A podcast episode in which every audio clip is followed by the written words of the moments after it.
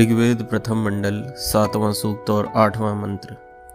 वृषायुथेव वंसगः कृष्टिरित्यर्त्योजसा ईशानो अप्रतिष्कुतः। पदार्थ। जैसे वृषा, वीर्यदाता रक्षा करने हारा वंसगह यथा योग्य गाय के विभागों को सेवन करने हारा बैल, ओजसा अपने बल से यूथेव गाय के समूहों को प्राप्त होता है। वैसे ही वंशगह धर्म के सेवन करने वाले पुरुष को प्राप्त होने और वृषा शुभ गुणों की वर्षा करने वाला ईशान ऐश्वर्यवान जगत का रचने वाला परमेश्वर अपने ओजसा बल से कृष्टीह धर्मात्मा मनुष्यों को तथा वंशगह अलग अलग पदार्थों को पहुँचाने और वृषा जल वर्षाने वाला सूर्य ओजसा अपने बल से कृष्टीह आकर्षण आदि व्यवहारों को ईयर्ति प्राप्त होता है। भावार्थ, इस मंत्र में उपमा और श्लेषालंकार है। मनुष्य ही परमेश्वर को प्राप्त हो सकते हैं, क्योंकि वे ज्ञान की वृद्धि करने के स्वभाव वाले होते हैं, और धर्मात्मा ज्ञान वाले मनुष्यों का परमेश्वर को प्राप्त होने का स्वभाव है। तथा जो ईश्वर ने रचकर कक्षा में स्थापन किया हुआ सूर्य है, वह अपने सामने, अर्थात समीप के लोगों को लोगों को चुंबक, पत्थर और लोहे के समान खींचने को समर्थ होता है। इस मंत्र में एक बहुत ही गूढ़ रहस्य का उद्घाटन किया गया है। आपने सुना होगा, ईश्वर को प्राप्त करने के दुनिया में तरह तरह के फॉर्मूले इंसान ने तैयार कर रखे हैं। आप किसी से भी सुनते हैं ऐसा कर लो, वैसा कर लो, संसार वैसा है, ऐसा है, ये सब छोड़ दो, मोह माया है, पता नहीं क्या क्या।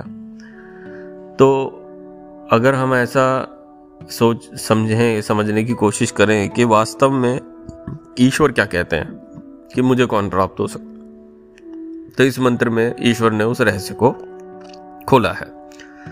इस मंत्र के अनुसार ईश्वर कहते हैं कि जो भी धर्मात्मा मनुष्य होता है जो अपने भीतर से सत्य को धारण करता है, जो अपने प्रति ईमानदार व्यक्ति होता है, जो अपनी उन्नति में संलग्नित होता है, जो अपनी उन्नति के लिए प्रयासरत होता है, ऐसे व्यक्ति को ईश्वर जैसे लोहा चुंबक के साथ चिपक जाता है, ठीक वैसे ही ईश्वर अपने प्रकाश से, अपने ज्ञान से उसकी बुद्धि को प्रकाशित कर लेते हैं। इसके विपरीत जो व्यक्ति होता है, जिसका चित्त मलिन है जिसके अभी मल दोष मन में बुद्धि में जमा है उस उसको ईश्वर का प्रकाश प्राप्त नहीं होता है। तो इसके लिए हमें क्या करना पड़ेगा? इसके लिए हमें करना कुछ नहीं है। अपने प्रति केवल ईमानदार रहने की हमें आवश्यकता है।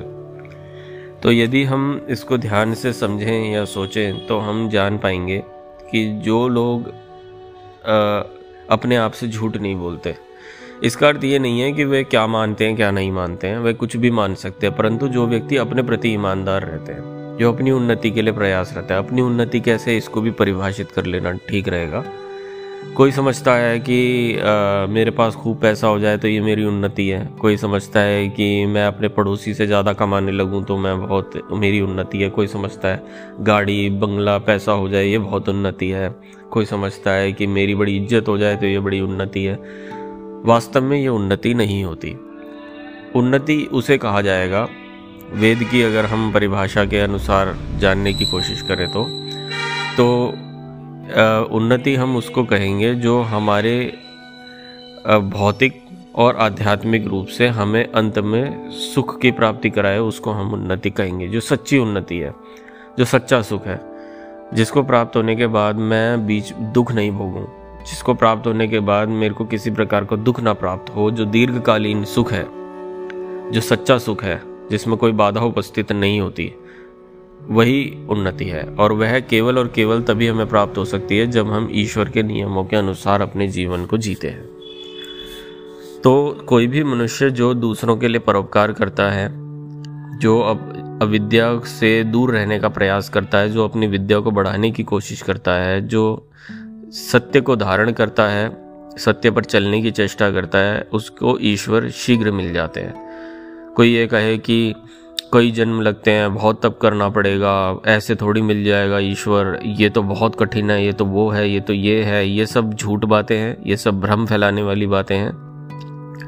वास्तविकता ये है कि यदि आप इसी क्षण से सत्य को अपनाना शुरू कर देंगे तो ईश्वर आपसे बिल्कुल भी दूर नहीं है।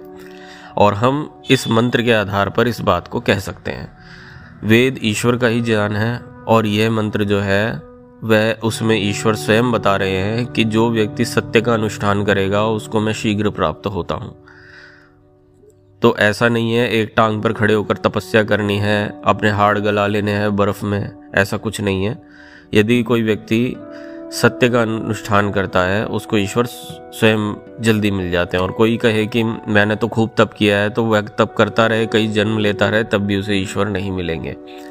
तो जिस प्रकार ताले को चाबी से सरलता से खोला जाता है, ठीक उसी प्रकार से ये जो ईश्वर प्राप्ति है, उसके लिए ये एक सरल सा उपाय है कि मनुष्य सत्य आचरण करे और अपनी विद्या को बढ़ाने का प्रयास करे, वेद के अनुसार अपने जीवन को जिए तो वह अपने जीवन को सफल बना सकता है और उसके भी जीवन में उसकी बुद्धि को ईश्वर अपने तेज से प्रकाशित कर देते हैं। ओ